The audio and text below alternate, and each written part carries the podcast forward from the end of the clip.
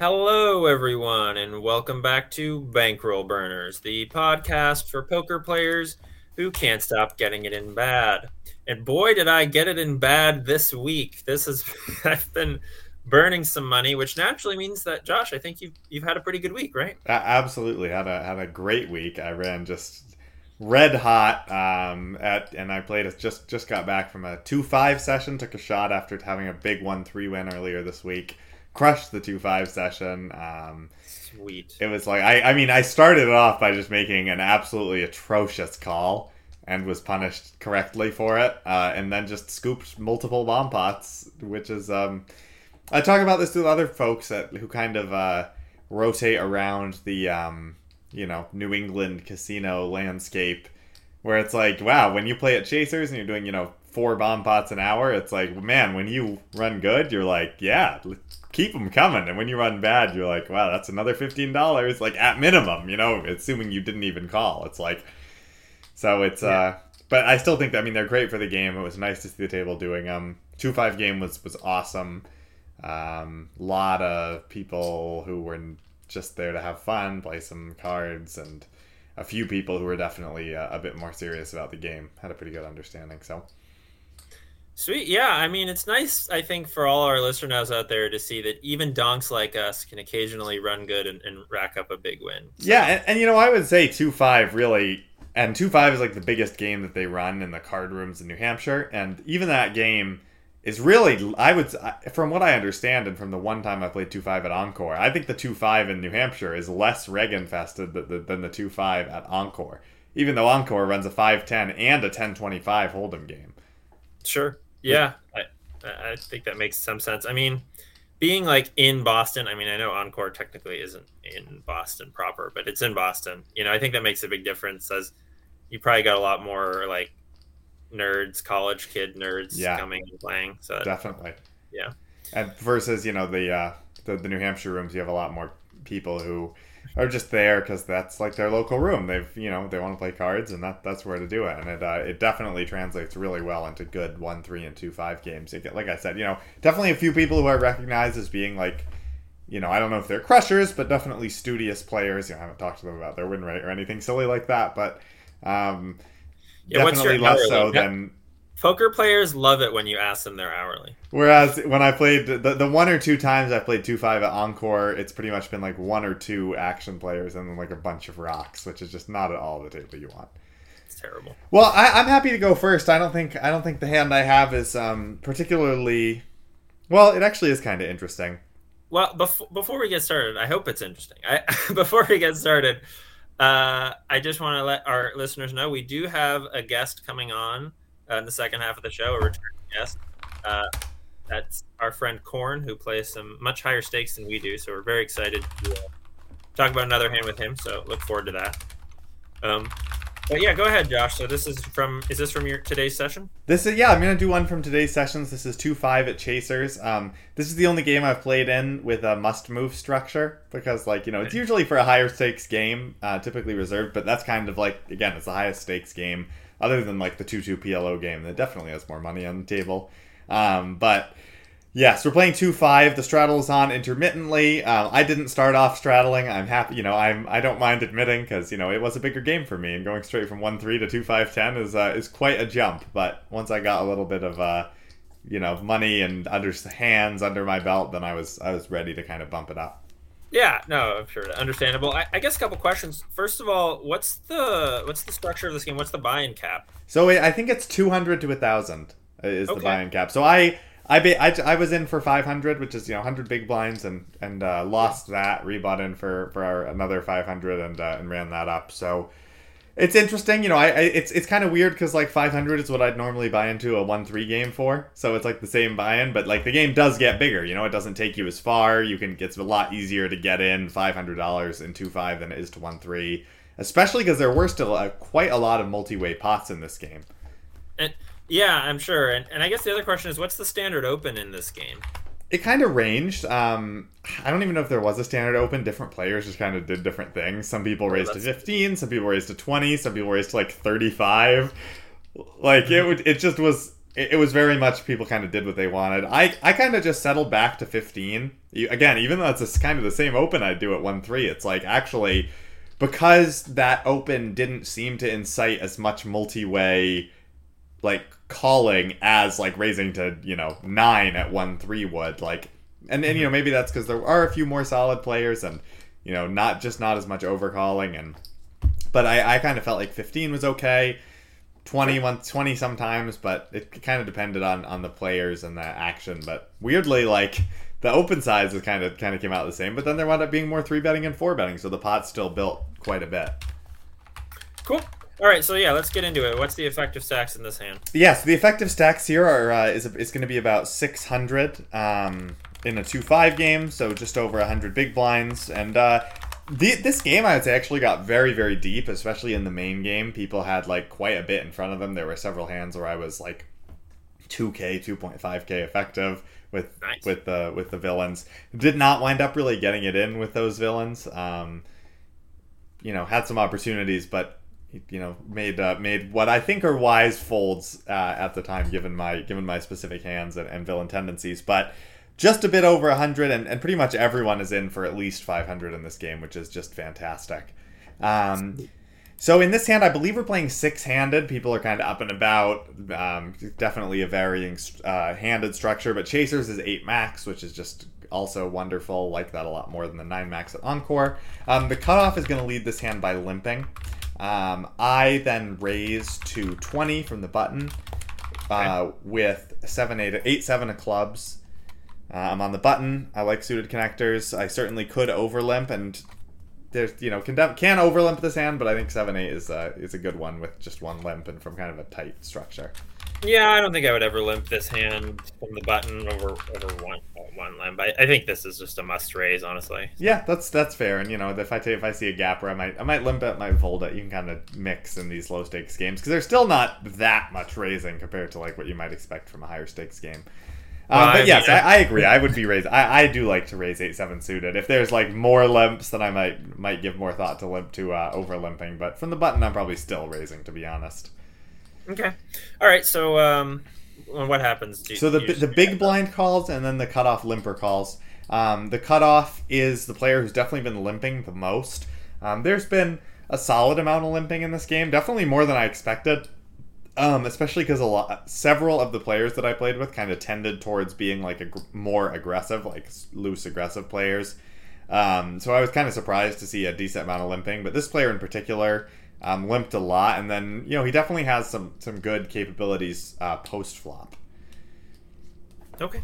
Um, so off to the flop, which uh, comes down pretty interesting one, uh, pretty dry. It's gonna come down uh, Queen eight deuce rainbow, um, no club.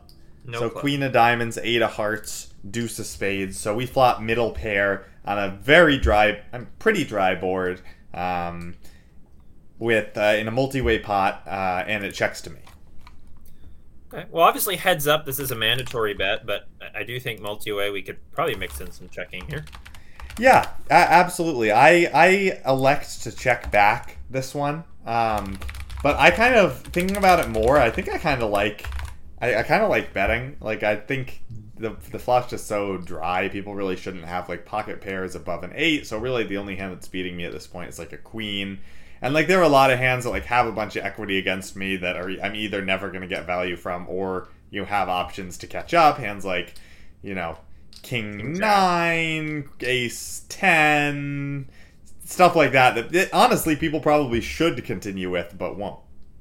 Yeah, absolutely. I mean, I, I think you can really go either way between a bet or a check here. Like you can you could just randomize it. I don't know what the like percentages are supposed to be, but I, I really don't think it can be bad to check here. I mean, the one thing about checking obviously is there's a lot of overcards that can come out and you know that'll that'll catch some people uh, that'll give some people a higher pair than you, but it'll also bring in some more draws that you can get value from on a turn. So, um, you know, if you if it checks to you again on the turn, you can probably bet your eight for value, assuming you know, depend. I guess unless your opponents are very liable to check raise, but um, yeah. So so I don't know. I, I think you can go either way though. I really do. Yep, I, I think that's fair. But I I like to check.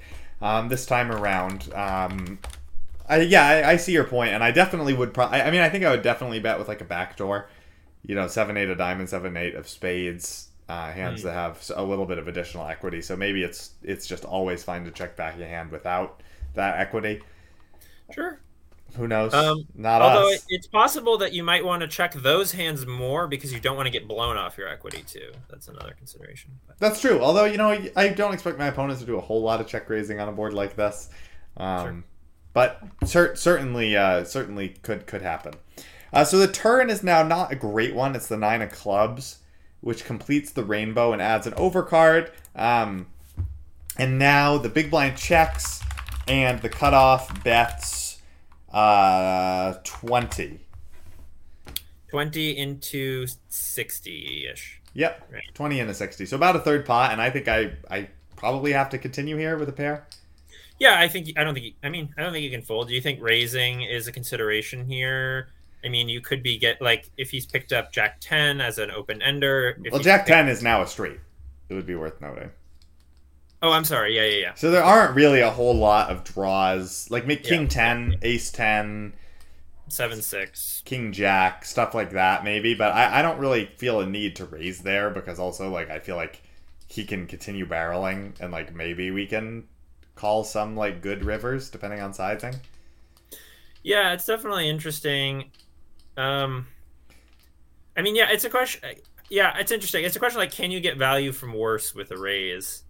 Um, yeah, and, and I don't know. I, I, guess I see your point that like sure, like I probably get called by like six seven, you know, King, King Jack. Jack. stuff like that. Um, so so maybe, but I, I mean there also are definitely like a lot of like nine X hands, some Queen X hands that our opponent might be betting because they might figure, and probably rightly so, that I am betting a Queen a lot um, on this flop.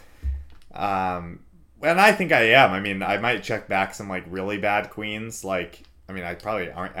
I've been trying not to open hands like you know Queen four, Queen three, Queen deuce suited over limps. Personal uh, growth arc.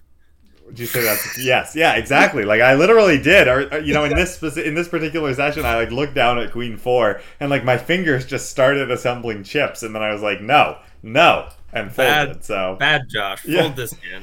So um, I was very very glad to do that, but you know, so, so that means like I really don't have that many bad queens. I guess is my point. That like I would want to be checking back here, like maybe like yeah. queen nine, queen ten on the flop.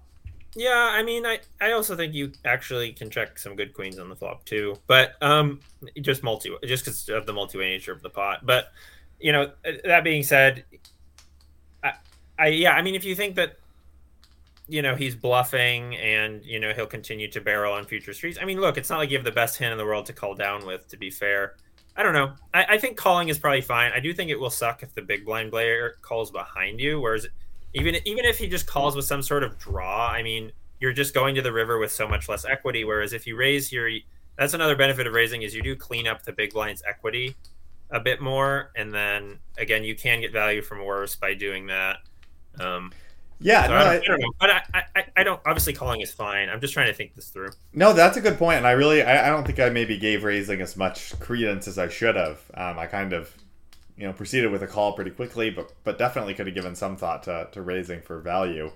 Um, but I don't know. It, it might be a little little loose. There's, but that might be. I okay. think it's very thin, to be clear. Raising yeah. with third pair on the turn. I, the the main the main reason the main reason I thought of it again is just cleaning up the big blinds equity. It's like yeah. I don't know if this is a valid concept. To me, I think about it as like buying some equity in the pot by raising there. Uh, you know, if you're not up against a queen or an uh, if you're not yeah. up against a queen or a nine, you know, you want to get a heads up, and that's true. I, I have been making efforts to do that, and I think that's something especially that I've been trying to apply in bomb pots, where it's like you know, there's like a bet and a call, and you have like a decent hand, you know, a good hand, or like, you know, whether it's a really good hand on one board or like top pair on both boards or something, and just raising to like try and get it heads up because people just show up, you know, especially in like a double board bomb pot where people show up with just like, you know, might call one bet with like a gutter on one board, and you just kind of want to clean up some of that equity, get it heads up, and you know, maybe people will even fold a better hand than yeah. you if you're only playing one board, which is just it, kind of an interesting an, an interesting thought and definitely something I've been trying to do more of. So it's it's a good good point to kind of think of here as well. Yeah, and obviously too, if you raise, like you could be value owning yourself here. I mean, that's, I- that's but that's life, right? We'd probably make a small raise, you know, again, just kind of try and kick the big blind out. But it doesn't actually matter because we, we make a call on big blind snap fold. So, Okay. um, you know, it winds up really not being a big deal. Um, but definitely something to think about, you know, and and I mean honestly, like, you know, if we raise, you know, maybe he even like folds a bad nine sometimes. You know, sure, a that's, bit like- of a combo bet. yeah, it's, it's actually it's like interesting. Like I, I don't think it would be right for him to fold a nine given when we check back the flop, but like he they might. you might. Yeah, live Yeah, I wouldn't players. raise to try to get him to fold a nine. no, we're, we're not. We're not. But it's it is like an unintended side effect, right? Side effects may include your opponent's folding a nine. That'd be pretty sweet. Uh, well, we're off to the river, and I think the river is kind of where where the hand gets very interesting as the river rolls off another nine. Hmm. Let's call it the nine of diamonds. It's a full rainbow board, so it, it doesn't it doesn't ultimately matter. And my opponent now bets one fifty. 150 into 100. Yeah, he overbets the pot, which is like, like you're in two five now, baby. You know how many overbets I've seen at one three? Probably, probably like zero. Yeah, I also don't like this overbet at all. I mean, it's cool that he's doing it, but like, you are absolutely can have 9x here. Like, Yeah, not any less than he can. Like, he has absolutely no nut advantage on this card whatsoever. right. If I'm Uh, gonna check back queens on the flop, it's like queen nine. Right. You know, sometimes you're going to check back queens. You can have queen nine. You can, you probably, the only thing he has on you that is, you know, he can probably have, like, in theory, he can probably have pocket eights and, uh, it was at four, right? Was the bottom card? Deuce, but yeah, Yeah. I mean he can have deuces deuces. more. I don't Yeah, think eights though. I mean, I think I'm always raising eights from the button over a limp. Well, but I'm, are you not, but I just don't think you're checking back eights. On the Oh, that that's true. You're right. Um. So yeah. So I think like he, but you have a nut. You, if either neither of you have a nut advantage or you have a slight nut advantage, I think this is a terrible overbet. But I do think you could just muck here. Like Yeah, see, I, I, I think that as we kind of talked through the hand, it's kind of helped me realize that I really, you know, and, and as I was thinking about this hand after, I was like, this is probably just like a snap muck. But as I was thinking about it in game, it's like, well, you know, I don't really have that many better hands that I've played this way because, like, you know, I feel like I do want to be betting like my good queens, right? Like definitely ace, queen, king, queen, queen. But you can have a nine. That's true. I guess I can have. I guess I can have can nines. Have And I, so much nine X. You can have ace nine, king nine, queen nine, jack nine. Like you have so many nines. Yes, although Jack Nine, I mean, a lot of those nines, especially with backdoors, I'm also like betting on the flop. But not always, right? You are going to check. Like you're probably mixing a lot of them. Like, Yeah, that's true. and I- and you can even have like you can have boats you can have trips you can have like even a crappy queen is a fine call because you're blocking some boats like but i probably would fold the queen to be honest with you.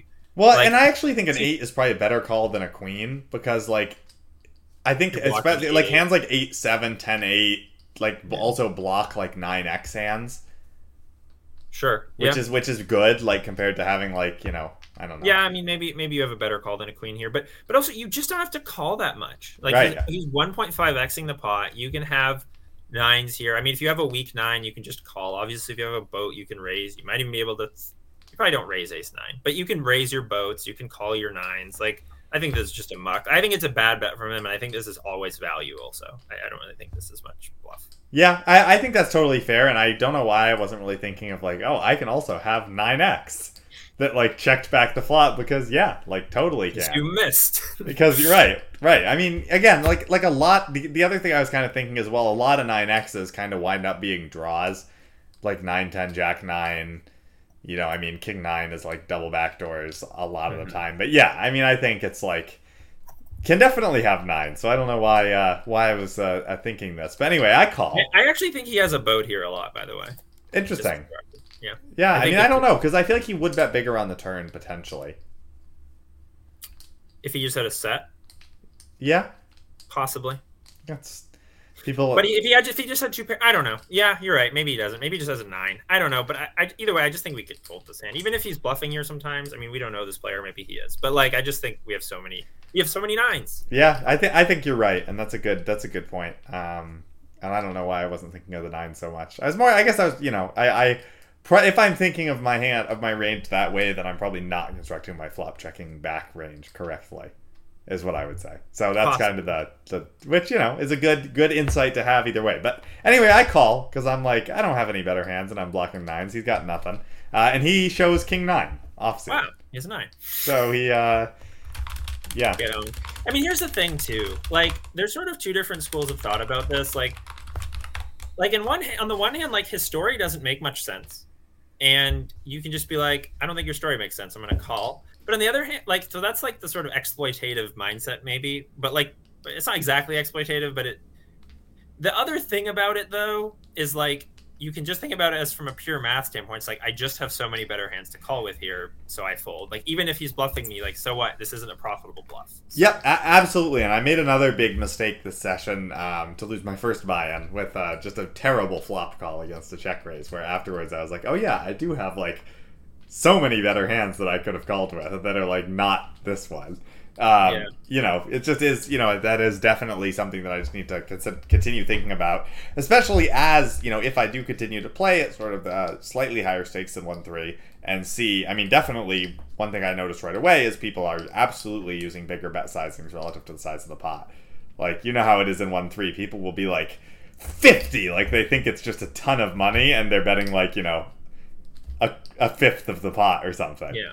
And Yeah. so whereas that you know I think that happens a lot less as you move up in stakes that people actually start thinking about the game, but also are just like you know willing to make bigger bets and like have a little more gamble in them as well. So Yeah. definitely important to start th- you know continue thinking about about where in your range you're at. And uh, yeah, I can have nines, Yeah. easy peasy. See, that's nines, uh, you can have boats. So. I'm glad I talked about this hand because I think uh, I think that's that, that helps me uh, think about you know my uh, my range construction. cool. That's what we're here to help each other uh, believe we suck less. and bring you all some entertainment as you all can now you know shake your heads and and unsubscribe from me making this call. Uh, Unsub. What a terrible poker player. yep. Hey, I deserve it. Well, as advertised. Um, We're not called bankroll builders. that's right. Yeah, our podcast name has people asking us a lot of questions that are answered by our podcast. right. Are you, don't you guys think you're good at poker? Well, no. Anyway, let's uh, let's move on uh, and move a, a thousand miles south. Yeah, so here we are in Florida. This is from my uh, bankroll burning session yesterday. Um, this is an eight-handed game. This is one of the best tables I have ever been at in my poker, my short poker life. Uh, it was me and, and two regs who I like, so they're like cool dudes. You know, I'm happy to play with, even even though like I, I'm like they, they're probably better players than I am. Like I'm just happy to play with like fun people. You know, Yep, so- I absolutely agree. and then the other, there was like one nit, and then there were four action players. So it was a great table. Awesome. Um, and we were we had for several rounds going. We were playing two five ten plus a twenty dollar blind raise. Best Bet Orange Park unfortunately doesn't allow double straddles. We were just doing twenty dollar blind nice. blind. Yeah, really epic. So great times. Um, and uh, so this is one of those hands. So we were playing 2, 5, 10, 20. Um, and I have about a thousand in front of me. Um, a little less. I'm going to call it a thousand though, because I don't remember the exact number. And it's not super relevant. Um, so about a thousand in front of me. Uh, and which is, mind you, not that many big blinds. Right. about 50 big blinds. So uh, bear that in mind. I don't think people were really adjusting to that. You know, at, like when I think we people were probably playing more, like we were deeper than we actually were, but just just worth noting. Yeah, always something that I try and, that I've been trying to keep in mind a bit more recently is you know if people if there are straddles and you're actually playing you know less than 100 big blinds deep, you could actually start adjusting more towards like high card power and like you know being you know just being able to stack off with one pair and accepting the variance Mhm. versus you know if you're if the, that straddle wasn't on and you're like 200 big blinds deep and now it like you want to play more like nut making hands Yeah, absolutely. No, So- it's a huge adjustment. definitely notice people don't do that. Like, oh, people are still calling three bets at 2, 5, 10, 20 with like 7, 8 suited. Then, like, you know, they're good. That's good exploit. Yeah, absolutely. And I will say, I, I want to preface this. I played this hand badly, like for sure. This Well, is this is a bad one. We just So- got off a big punt call from me, so uh, you Yeah. know we're we, we haven't you know a nice old fashioned uh, bankroll burning. Well, I just want to. The reason I'm saying that is I want to say, like, as I explain myself, I'm not attempting to justify myself. I'm Yep, that, that's totally fine. I, I, Yeah. I go through that quite often where, you know, we hop on this podcast and all of a sudden I'm like, oh, my reasoning for this hand was not right. So, or, you know, even before then. So, sometimes even before then. So, yeah, so, so absolutely. So, you know, no need to justify it. We, uh, we're here, we're here to learn and, uh, laugh at each other. Okay, so we are in the uh we are in the low jack, which is first to act in five in two five ten twenty, Sure. and You didn't put uh, on the $40 blind, you nit? I did not. Uh, we did have a. And there was one hand where one of the regs was got down to super short. He only had 200 in front of him, and instead of capping off, I mean, he had more binds behind, but instead of capping off, I went. I put in the 20. He was to my left. He put in the 200. Wow. So, and we were playing. We were playing a good game. He, yeah, yeah. So we, we, were, we were having a good time. But, okay, so um, we're in LJ, which is first to act. And uh, what do we look down at? we look down at 10 9 of hearts, which I think from this depth can be folded sometimes. Uh, but I I like to open it. I don't know what you think about that. Yeah, I, I will. Let me preface this by saying I haven't studied my uh, my my double straddled pot ranges. Um, but yeah, it, it- I mean it's fifty big blinds. We're like pretty close to the button, but so I I'd probably I'd probably still open here. And like also it's it is important to like give action in Oh, sure. these a game games like with like action players double straddling. Yeah, so yeah. I'm I'm definitely happy. I mean, you know, this I, I think it's probably right where, you know, people will say if you want to like play a little bit tighter and a little bit closer to optimal, like you can cut out some of these suit connectory hands from early position, and definitely especially as you get shallower. So I wouldn't be surprised to see that it's supposed to be folded or, you know, folded most of the time. But It either can't way. be that bad. No, right. Well, you know, it probably can be. Probably can be. Okay, well we open it up to sixty dollars, and it folds all the way around to the second blind. Uh, Okay. or I'm sorry, to the straddle. Folds to the straddle. Okay. Um, who is a loose passive player who makes Okay. the call, and then a good reg uh, makes the call in the blind raise. double straddle calls as well. I'm just gonna call it the double straddle for fun. Uh, so there's like uh, 200 bucks in the pot, Ish. Yep. 940, Not quite, but yeah. Oops, 940 ish behind. We're off to a flop three ways, and we are in position, and that's kind of one of the things. I, that's kind of the, the other part about opening hands like this from when there's a ton of straddles on because you're close to the button, and so you have, and the people behind you are like less incentivized to call because they don't have any money in, so you might just like buy yourself position, which is which is always like not it's fine right it's uh, Yeah, it's nice. it's it, it's good it's it's better than not having position That's for sure. It's very better. Okay, so yeah, close to 200 in the pot. It's like 190, and um, excuse me. And uh, the flop comes Jack of Clubs, Six of Hearts, Deuce of Hearts. nice so we got a Yeah. flush draw and uh back pretty pretty okay backdoor straight draw Yeah, absolutely. No, I'm happy with this flop. And so it checks to me. I, I think I like a bet here. What do you think?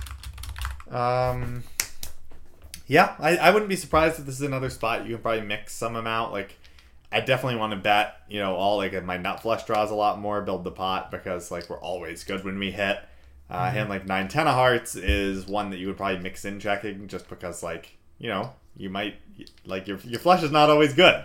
Right. Um, so so I mean, we're pretty probably shallow to be worried about getting flush over flushed here. I will say. yeah that's true. Um, so and I'm happy I'm happy to bet here. I like I like betting I like betting flush draws.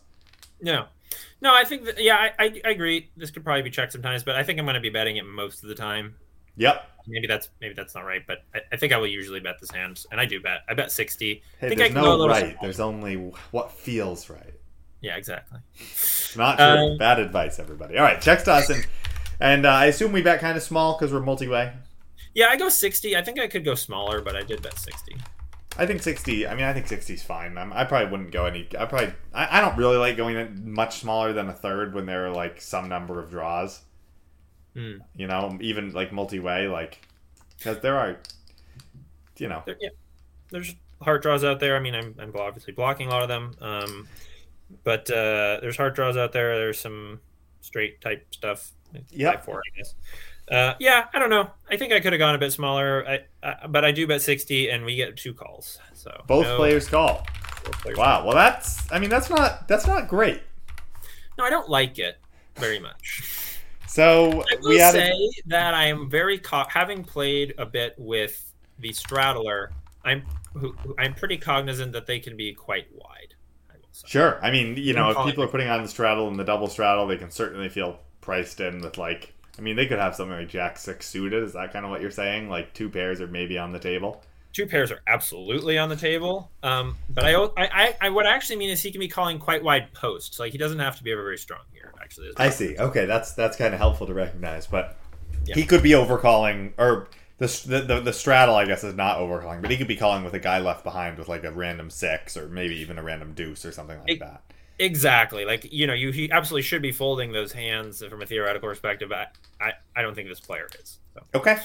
Um, the uh, the turn now is the eight of clubs Okay. So So we we improve our equity.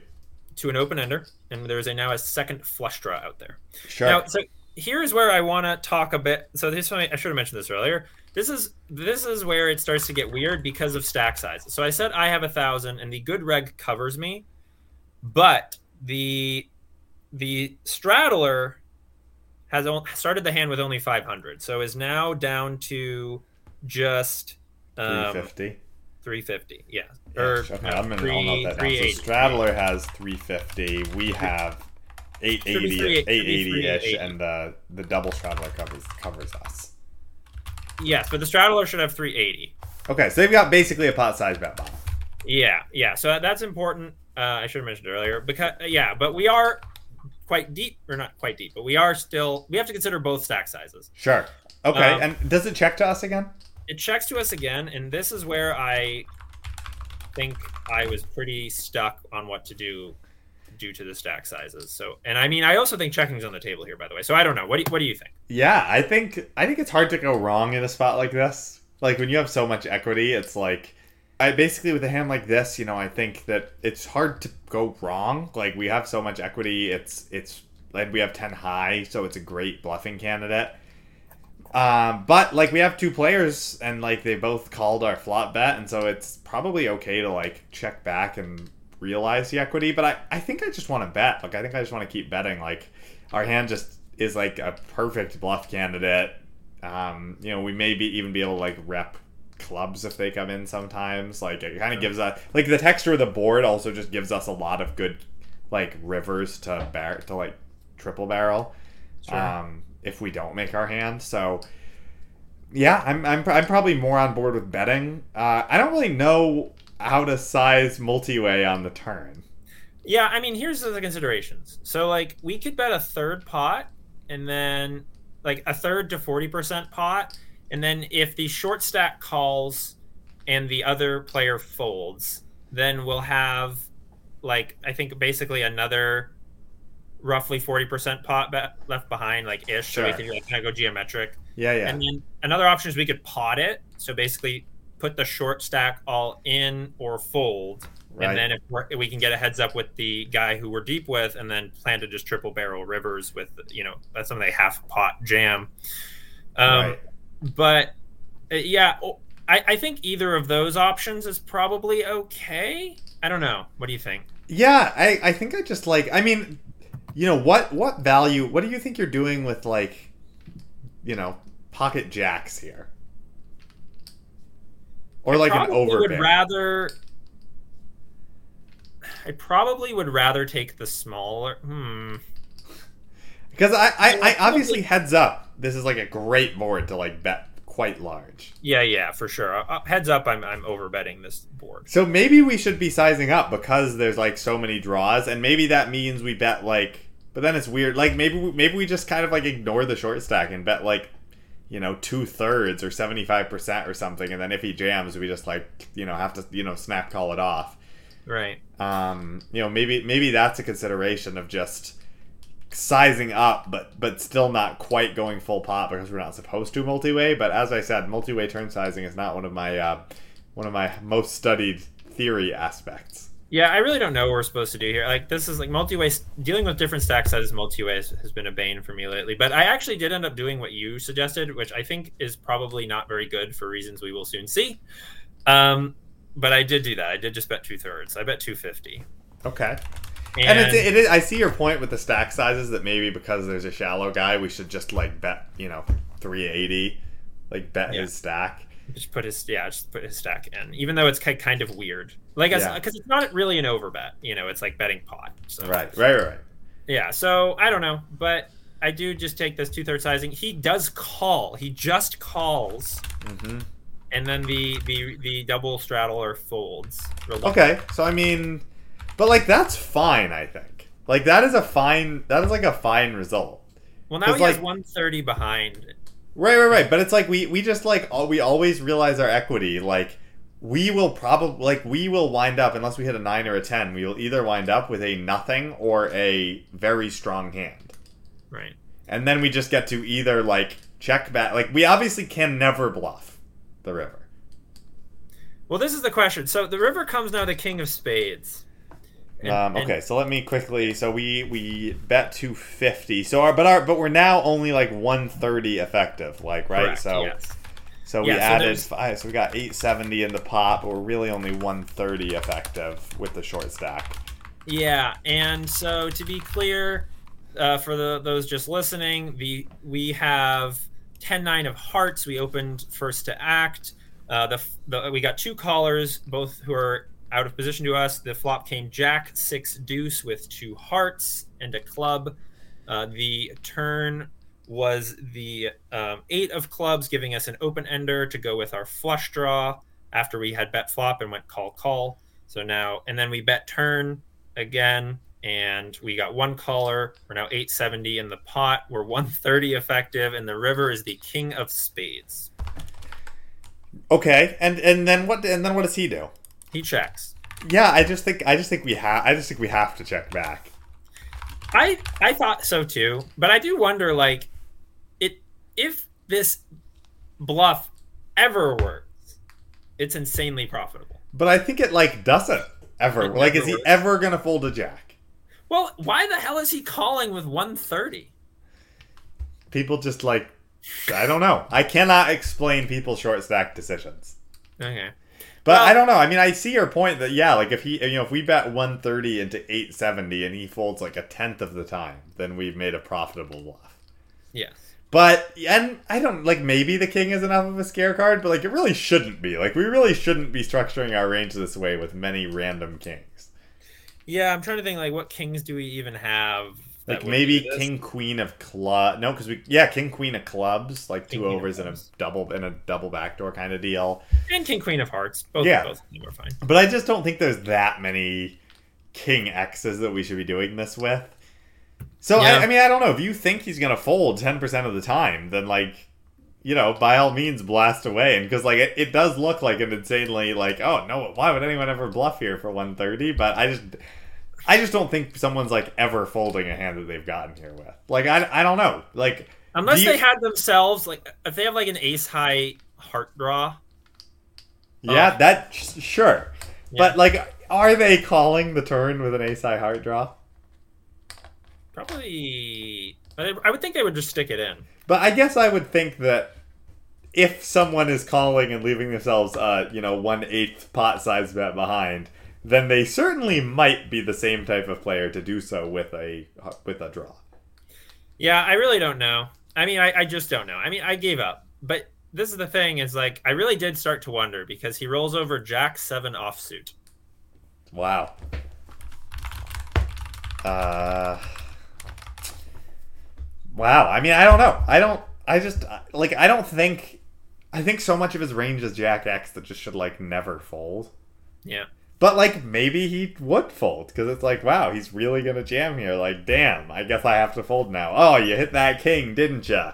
Yeah. You know, live poker. I know it's just so lame. Like, I think it was. This is why I say I think it really was a mistake to bet the sizing I did on the turn. I really, I think I needed to either go pot or go like forty percent. Yeah. I think the, the nice thing about going pot is then we can play for stacks with the deep player if they call. Versus if we go one third, we're never getting stacks in. Um, yes, that that's true, but like, but then the other side is setting up the double barrel, setting up the triple barrel against the short stack. If he's the one that calls, is also something. So Yeah, and I don't know, it's weird, Theoretically, be stronger here than that. So I don't, I don't know. I really don't know what I was supposed to do. I think definitely not what I did. but right, I, I don't know which of. The, I think probably either of those two options is it's at least better than what I did, but I don't know.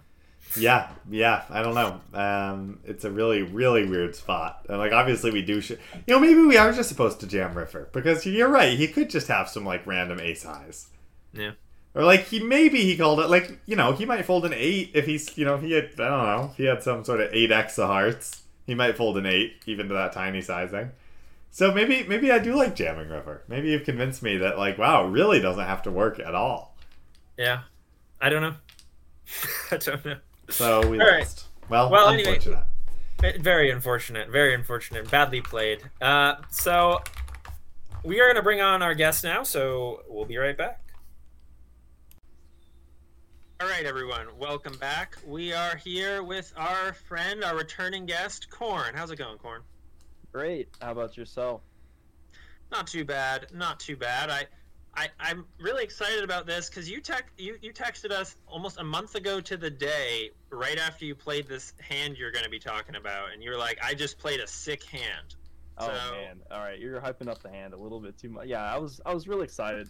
I don't even realize it's been a full month since I played the hand. I thought it was like two weeks ago, but Well, it's it's flies. But super exciting. We're always we're always excited to have guests on. Uh, pretty much every guest we've had on has just brought like an insane hand.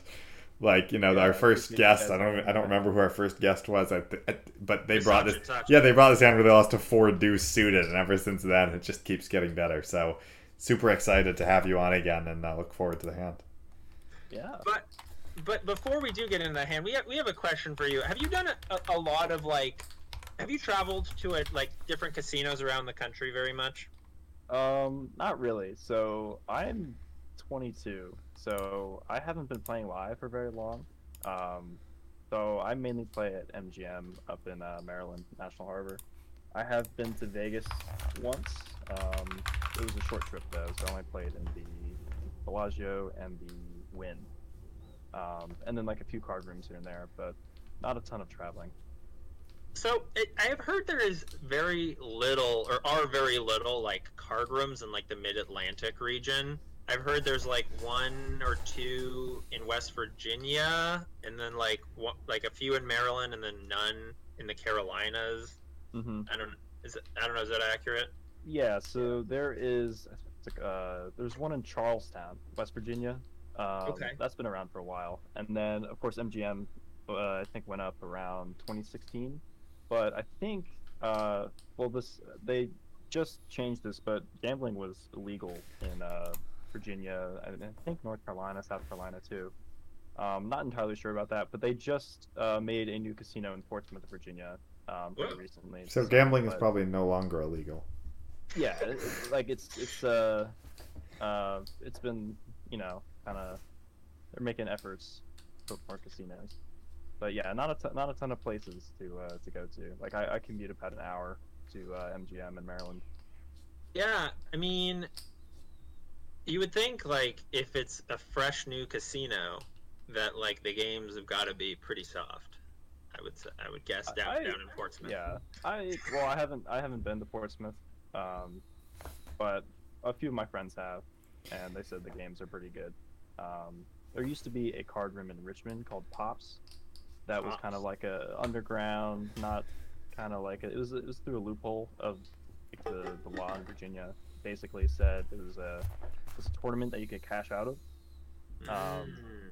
so it's like a yeah it's, like yeah some loophole um, but they got shut down so all those players now play in portsmouth Well, gamblers are nothing if not innovative. I mean, look at the Texas loophole of oh uh, for sure yeah You know, oh, we're not we're not a poker room charging rake. We're a social club with a membership Exactly. fee, and what our members do is none of our business.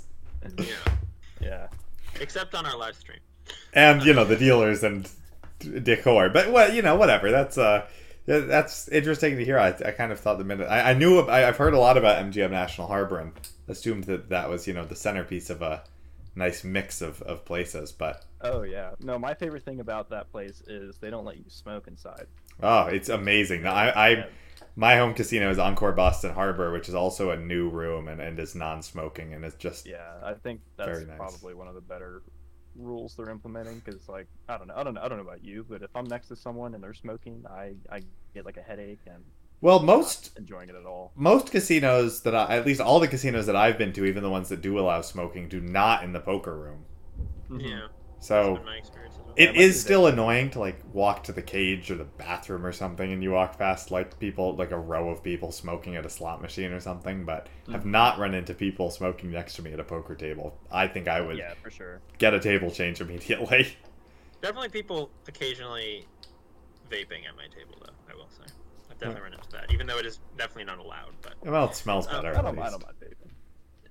But um, anyway, all right. So let's get into this hand. Is this a hand, another hand out of out of uh, MGM? Yes. So I was playing two five in this hand. Um, I believe this was a I think Thursday or Friday night. So it was a pretty, from what I remember, it was a good uh, good action night. Um, Yeah. So yeah. I mean, with so, so many bigger games in that room, you would think oh, that like sure, the two yeah. five game is. MGM. yeah. Yeah, and uh, I've I've played with I've played a bit of um, 510, and they always have the straddle on, so 510 25. I played a bit of 1025, and um, I've talked to a lot of players there, and they run like a uh, 25 50 in the back room, but you know people are putting on quadruple straddles, and then they'll do a they'll actually do an eight way 1K pillow flip um, every dealer change. Oh my god. Wow. And apparently, people, it's just a wild game. Like, people aren't afraid to just dump like 50k as a bluff and all this crazy stuff. So, at least from what I've heard, I, I can't confirm because I've never played it, but Well, uh, Yeah. I, I mean, all I was kind of gonna say is like with so many bigger games in that room, like the two five games got to be really nice. it is. Yeah, I would say so. Well, that's yeah, that's great. I mean, it's it's always always a little fun to play a stake below your normal one when you're waiting for a game and just kind of Mhm. you know splash around a bit and like take advantage for of people sure. who you're just like, wow, these are not regs. That's amazing. yeah, very few pros at two five, um, because all the pros play higher because they can. Right. So what? Did, what's the depth here? All right, so we are 1K effective in 2.5. Um, but I I consider 1K more like I don't know 130 bigs instead of 200 bigs, just because everyone's opening to 20 or 25. Sure, it's very fair. Um, and yeah, so yeah, we're 1K effective. Um, under the gun, who is kind of like a he was a younger guy. He had a Stanford sweatshirt on. Um, looked like he was in his 20s. Crusher. Um, he, this, this is this is important for the hand, by the way. Uh, he opens to 15. Um, they hijack falls. I'm in the button with uh, seven six of clubs, and I decide to three bet. I raise to 75. Um, the So- under the gun. Oh yeah. Well, Yeah, yeah. So so it goes 15, call, you squeeze. Obviously, you're pretty incentivized to squeeze here in position with um, with rather than just calling with there being a field caller in there. I For mean, I guess a couple of a couple of questions. If there was no field caller, are you mostly calling this hand, or mostly three betting, or are you folding it sometimes? Like, what's what's sort of your Um, I think without the caller, I could probably mix in some calls. I don't really like calling with seven six. I'd like to just you know take it down if I can. Um, and I definitely hate going multi ways with hand like seven six. Uh, a lot of people think like, oh, you know, I can. I have a lot of implied odds with my suited connectors, but it's kind of the opposite because your flushes are dominated and your pairs are dominated most of the time. Um, is this is this guy like the only guy who's opening to 15? Because I know you had just said a minute ago that most people are opening to 20 or 25. So are you kind of do you read anything into that? So my read on this guy was he knew what he was doing. He, he seemed like a reg, um, because him, him or him and me, him and I, uh, we were the only ones opening to 15 at the table. Everyone else was either 20 or 25 or limping. Um, Okay. And you know he's a young guy. I'm gonna assume he's gonna know some. And he was playing pretty tight too. I didn't see him get out of line. I didn't see him table any garbage hands or anything. Um, so Well, if yeah. he's if he's playing tight and he knows what he's doing and he's opening under the gun and there's a field caller in there, I mean, is there any consideration to just mucking here? There is, yeah. Um, I I just felt like I wanted to gamble with this hand. That's fair. No, no, no. I mean, it, it- look. Yeah. I mean, I think you should probably be three betting here at least sometimes. I'm just wondering, is this like a pure three bet for you, or are you like, well, you know, versus tight, Uh, aggressive yeah, guy? I mean, he was the gun? also folding a lot to three bets, so Oh, okay. Well, there you go. Yeah, felt lot. like, you know, I could I could take it down here. Um, Sure. decent squeeze Yeah. spot. Cool. Yeah, I like I like the three bet a lot. So what is the what does the under the gun player do? Okay, so we three bet to seventy five. That was five x. He four bets to two fifty. Okay. Um, Okay. So about a quarter of a stack. Actually, exactly a quarter of a stack. Um, the hijack gets out of the way, and I figured, you know, we have the ace crackers. We have the best hand against aces. Uh, we'll call. we do have the ace crackers. Yeah. Interesting. Um, and but we're gonna thing, have we're gonna have 750 behind, so we're gonna have like 1.5x pot behind, right? Yeah. Without, yeah, I think it's. I I feel like this could be a, get some sticky situations though, where we're like, you know, we might be. It, it's gonna be hard. We, we're not gonna be able to play a three street game with these Oh, for with this sure. SPR Yeah. with our hand that really wants to play a three street game. hmm Yeah, we're gonna have to go with a lot of draws and like pair plus draws and like stuff that we don't really feel comfortable going with. But like at this point, it's like it, we won't really have a decision. Yeah. Oh, for sure. Yeah. Um, Okay, well you know, as long as we're all comfortable with that, then then you know, let's Yeah, you let's do it. sometimes you just gotta you just gotta gamble, you know. Yeah, Um, yeah. I mean, that's fair. Yeah, I just I think this is I think I, I would be very tempted to call here and probably would, but I think probably in theory this is supposed to be a fold. Yeah. Oh, for yeah. Um, and usually like I don't three bet the seven, six, the eight, nine suited or whatever. Um, but when I do, I feel like I'm I, I want to call a four bet. Um, just because I don't Sure. three bet them very often. Hey, it's two five. You're a five ten crusher. Like you know, throw throw some money in the pot and crack some aces. Yeah. Um, Okay. All right. So the flop is ten of diamonds, seven of hearts, five of hearts. Um, So this is one of those flops that we were a little worried about, where you Yeah. kind of flopped a pair and a bunch of and like yeah, some so decent backdoors. We're like, ooh, don't love Yeah. this flop, don't hate it.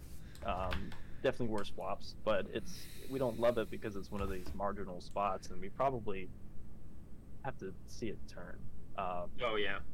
So I mean, if yeah. he goes huge here, I actually will say if he goes huge here, I think we we might be able to fold some some hands here. But I Yeah. I don't know. I don't know if that's right. No, I, th- I think that is right, but like it's also hard for him to go huge because of the pot and the stack sizes. Like you basically have to. If we think he kind of knows what he's doing, then huge would mean like a jam. So he's probably not going to do that. One would Yeah. imagine. hmm Yeah, and my read, like him being a reg, was also what inclined me to call because I believe this player has four bet bluffs in his range as well, or he's capable of four bet bluffing. Yeah, and, Um, and a lot of his four bet bluffs have like pretty good equity. Like he might he might have like ace five with you know has which which has a Mm-hmm. pair, or he might have ace x of hearts, like you know Yeah. some other random like suited hearts that, that that that could have connected here. So so definitely reasonable. hmm It's also worth noting like he probably shouldn't be four betting tens here. I think you have more tens than him. Like I- think tens, given that it was an under the he raised it under the gun, tens is going to be near the bottom of his opening range, so that that might be called. But I think you you you might have a something of a nut advantage on this board. Like you you also probably have more more like sevens. Right, so we're 10 7 Oh, 5, yeah, right? So Yeah, you I'm probably have have- more. I'm gonna have way more ace tens, pocket sevens, uh, pocket fives, uh, pocket tens in my range. He's gonna have obviously all the overpairs, but he's also gonna have a few uh, ace highs and king highs. Yeah, Oh. I mean, oh, go ahead, Josh. No, I go go ahead. I was go ahead. Yeah, I mean, I think that like, I mean, you probably don't have too much pocket fives. You're probably supposed to fold that, but I, I think like sevens and tens you can definitely have. So like, I, I think you might have a nut advantage on sports. So he really shouldn't go very big if he knows Yeah. what he's doing. Yeah, so he ends up going 125, which is what a quarter pot. Yeah, and this is uh this is interesting because this is like not a board he should really be going like this small on. hmm Well, I think I think 125 is fine. I, he's gonna charge all of my, you know, my ace queens are gonna float. My like my ace king has to float. Um, even may, maybe like king jack suited, king jack of diamonds, uh, kind of hands. Just the 10 sort of connects with the Broadway hands, and I don't want to see a turn. And he also kind of wants to get to a turn for cheap. Doesn't really love getting raised here. Yeah, I, I, I actually agree with you. I think his sizing is appropriate. I mean, I think one third is also fine, but I wouldn't go. I think like it would, because you kind of have a nut advantage. I think it would be a mistake for him to bet like two thirds or something on the Oh, swap. So it's I I agree with that. I just think I just think going like a quarter, uh, going like super small, and I guess a quarter isn't super small, but going like any smaller on a board like this, I think would also be like a mistake. Yeah, and also we have 500 in the middle, so SPR is already pretty low. Um, Yeah, the one thing about the sizing is it definitely does set up a turn jam. yeah, a turn jam or even like a turn like 20% bet and the river jam. Just you know, it helps it helps him get in the money easier with the small Sure. bet. Sure. Okay. Um, yeah, so he bets 125. We're going nowhere with our second pair. Um, we can improve a lot. There's a lot of turns that help us. Like an eight. Uh, we have a backdoor double gutter. Uh, Would you would you raise here with a set? Um,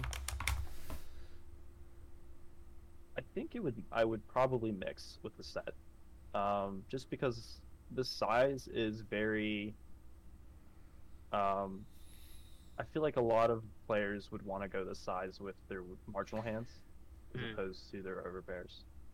Um, and you know, if he bets turn, then I can raise turn, and probably just get it in easier. Yeah, no, I, I agree. I I, would pro- I think playing your whole range as a call here makes a lot of sense. Honestly, like if you would just never raise, just because you're in position, the SPR is so low, it's like let him blast off if he's gonna blast off, right? Yeah, yeah. Um, and I mean, Yeah, yeah, there's a flush draw, but if you think it like, there's not really a ton of flushes he can have. No, There's God, not no. a ton of flush draws he will have here. Um, Not gonna worry about that gun. too much, right? Yeah. So. I'm Yeah, not I, worried. I'm I'm with Mike. I think calling your whole range here makes a lot of sense, like a lot of the time, because also like all your all your like what you would raise as are as bluffs are just like priced in to call. Yeah, and he's gonna just you know jam all of his overpairs against my bluff, so it doesn't really make sense to bluff here either. Um, Right.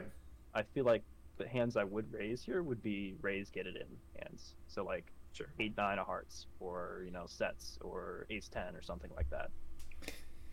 Sure. Okay. That all makes sense. So what's uh, so it sounds like you call and uh, and what's the turn? So the turn is an interesting card. It's the Jack of Diamonds. So now there's two flush draws and another overcard to our pair. Okay. Um, so Yeah, I don't love it. yeah, we, we kind of really hate this card because he can jam a lot here. And we're like, oh, well, there's some draws. Ace King, Ace Queen are still, you know, we're ahead of those, but like, they have equity, and you know, he could could have turned sets here. Um, but he just he tanks for probably like 30 seconds and then checks, and that's kind of a tell to me. Um, Mhm. he's ch- so he bets flop. The turn is this like juicy, action-heavy card.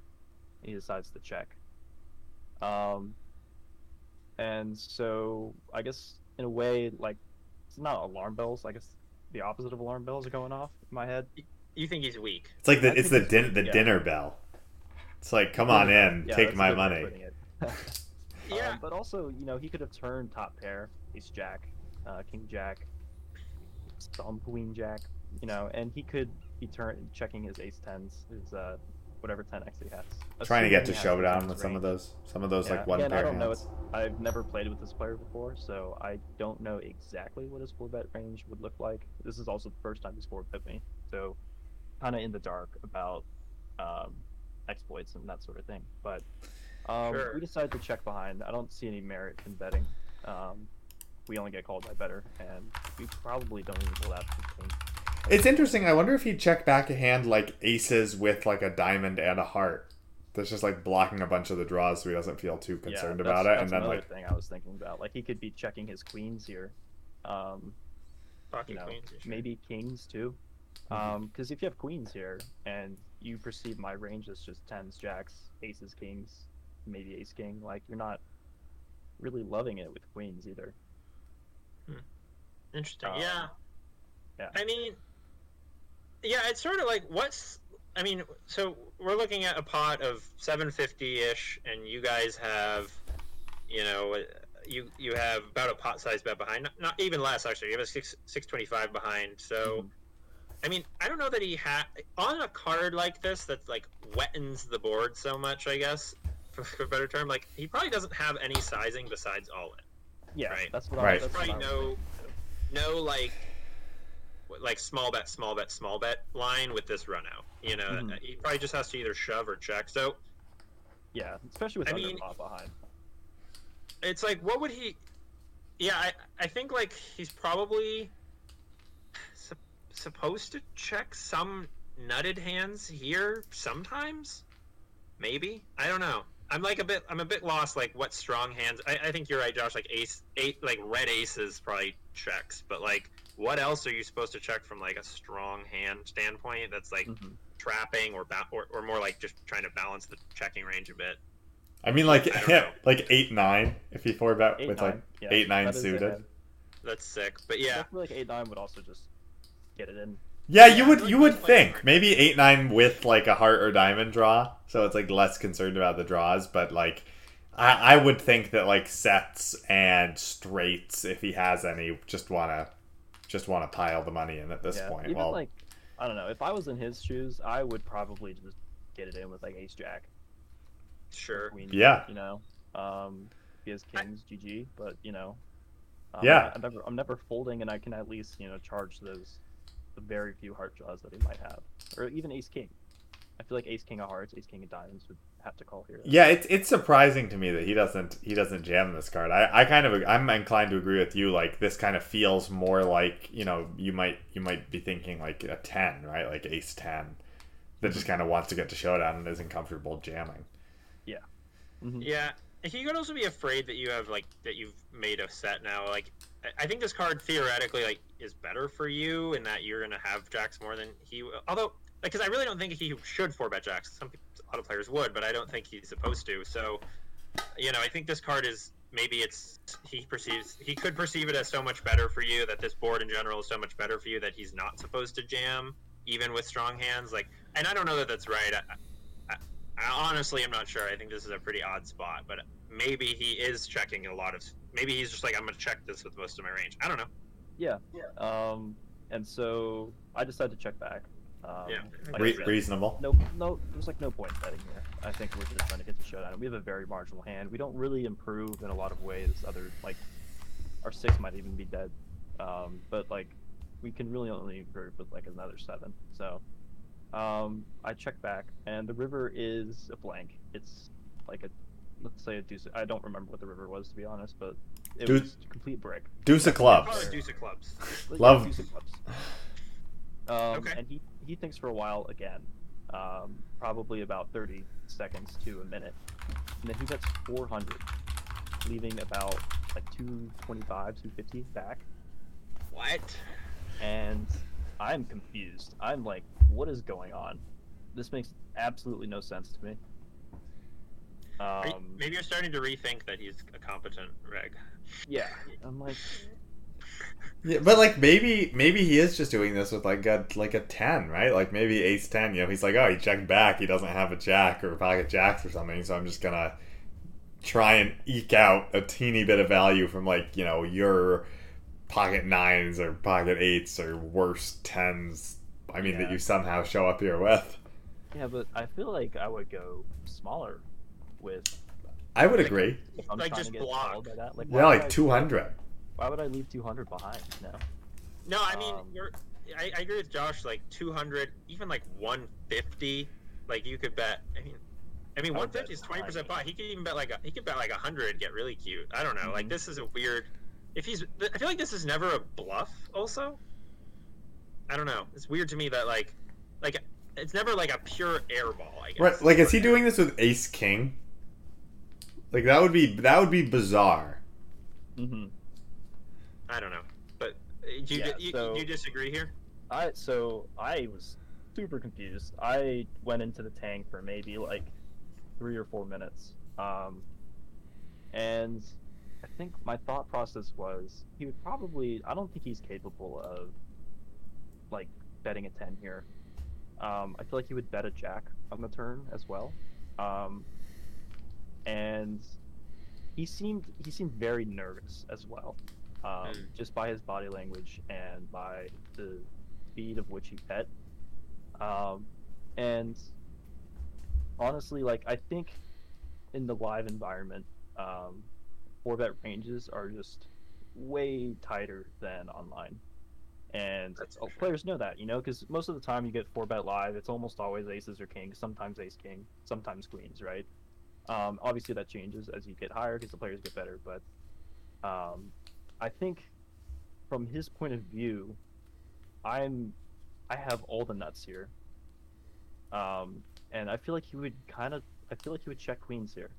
Um, and so when he bets 400, I'm I'm I'm just really confused because I feel like he would jam kings, would jam aces. But if if he, if he think if he kind of perceives you as having all the nuts, then like why would he be bluffing a lot on this That's true. board? Yeah, that's another point. Um, But why? Also, you say you, you think you bet a jack, but not queens. I well, I would bet it. I I feel like betting ace jack is better than betting queens here. Um, blocking jacks. I agree. I agree. Um, they're basically the same hand. Uh, I mean, they're just one up on the queens. Is just the next best hand compared to ace jack. Um, and so I'm tanking. I'm tanking. Um, and I'm just thinking about the turn. This line makes no sense. He would jam all of his value, wouldn't he? Um, I I feel like he would. Like his only size here should be jam. I don't understand Right. why he would bet 400. I actually think I don't. I think he can have a block sizing too, but this, Yeah. like I, I just think this That's true. sizing makes Yeah. literally I no. I could see. I mean, I could see like a live player here having like a like an overpair in this situation where they like they like just kind of got nervous and checked the turn because they're like, oh, I got called on the flop. I don't know where I I bet to see where I'm at, and now I don't know. And then you know they bet the river because they just like think they're ahead and they choose a weird sizing, but.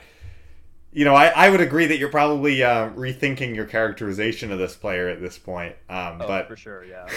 but I don't, I don't know. I, I feel like I could see a player taking this line with an overpair, like, you know, checking back, turn, like checking turn, and then once you check back, being like, you know, oh, I guess I have the best hand, but uh, if I shove, he's going to fold, so I'm going to bet this much. hmm Yeah, Yeah. I mean, it's also interesting. Like, do you think about it?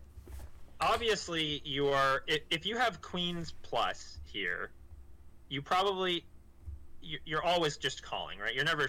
Are you ever shoving queens plus over this? No, That- no, I'm just flicking it in with queens. If he has better hand, GG. But like I guess probably with aces, you probably jam too, right? aces, yeah. Well, aces, I probably would have jammed turn. Um, Okay, fair enough. So, so you're just gonna call with queens and kings probably, and um, you know, with I guess with ace ten, you and ace. If you have ace ten here, you probably also just I call. probably, I yeah, imagine. Probably just call with ace ten, ace jack. Um, Okay. Yeah. So it's a question of like, it sounds like you have a lot of calls here, so you don't you don't need to call with this hand. I don't know if you're contemplating a call or a bluff raise here though. So wh- why don't you tell us yeah. what you're thinking here? So I contemplated all three options. um, and I I figured GM like GM doesn't really accomplish much because you know he's probably not gonna even fold. He's not gonna fold uh, any pair uh, jam. Um, Pro- Am I Probably shouldn't. he shouldn't. Um, that would be very dumb, but on his part. Um, and then fold, obviously, you know. Um, but also everything missed, and I feel like, well, then again, he doesn't have a ton of flush draws, but like his ace king, his ace queens missed. Um, and I don't know. I the clock gets called on me. Um, one of the so the floor man comes over, says, you know, you have a you have sixty seconds, blah blah blah. And um, I'm still like I still have no idea what to do. Um, and so clock's ticking down, and I figured, you know what? I I tend to call a lot when I'm in these uh, game time decisions, so I just you know I flick it in. Um, I figured, you know, he can have ace king, he can have ace queen. There's a bunch of combos of those. I think that this player would play those way. We'd also play maybe ace five this way. Um, Ooh, that'd be sick. and uh, yeah, so we we call, and uh, he shows he, sh- he shakes his head, and I'm like, let's go, and he flips over king queen, Wow. king queen of clubs. Um, Wow. So he turned an open ender, and I I think he just kind of thought, okay, this draw is kind of good enough, too, a little too marginal to want to bet again.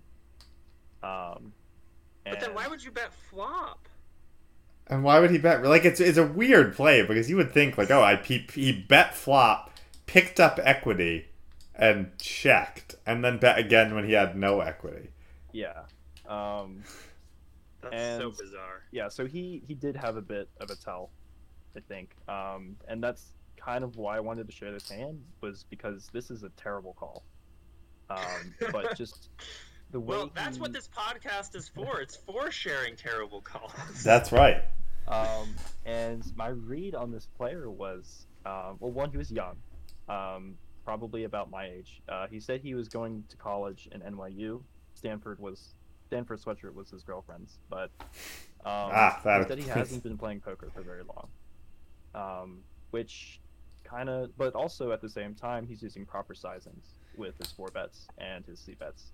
Like I, I don't ever see a live two five player you know, four bet to 250, that's the correct size, and then bet a quarter on the flop. It's almost always pot or like half pot or something. Yeah. Um, and so that made me think, okay, he has four bet bluffs. Um, I think he also knew that because there was that cold caller, he can four bet to squeeze. And I had I had been three betting a lot this session, and he's seen me three bet a lot. Um, so I think he was four betting me light, which he kind of was. Um, I mean, was it king queen suited or king queen off? King queen of Queen clubs. King queen clubs. Um, okay, yeah, yeah, yeah. So yeah. then, okay. I mean, just a little too merged to want to four bet king queen. I think It's- Um, it's interesting there's 'cause- better hands. Also, I, I feel like with king queen, I mean, if you had king queen in the spot on the river, it's I almost feel like you can like block bet king queen as a bluff just to fold out like ace highs. yeah. So it's a Um, weird, it's still a weird sizing from him, even kind of knowing what he has. yeah. I I don't know what I would do with king queen. Um, Not put yourself in the position where you have to make that Yeah, choice on the yeah, river. I, I probably would just call the three bet with king queen. Um, Right. Just go three ways, whatever. Um, I also just yeah. think that not betting turn there is so bad. yeah.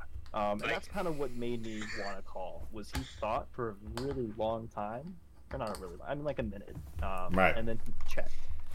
Um, and that just screams like ace high, king high to me.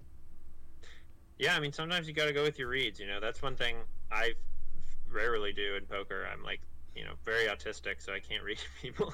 And sometimes when I do do it, I am just just completely have misread the situation. So good on you for getting it done, and uh, great hand to great hand to finish off the show with. Yeah, thank you.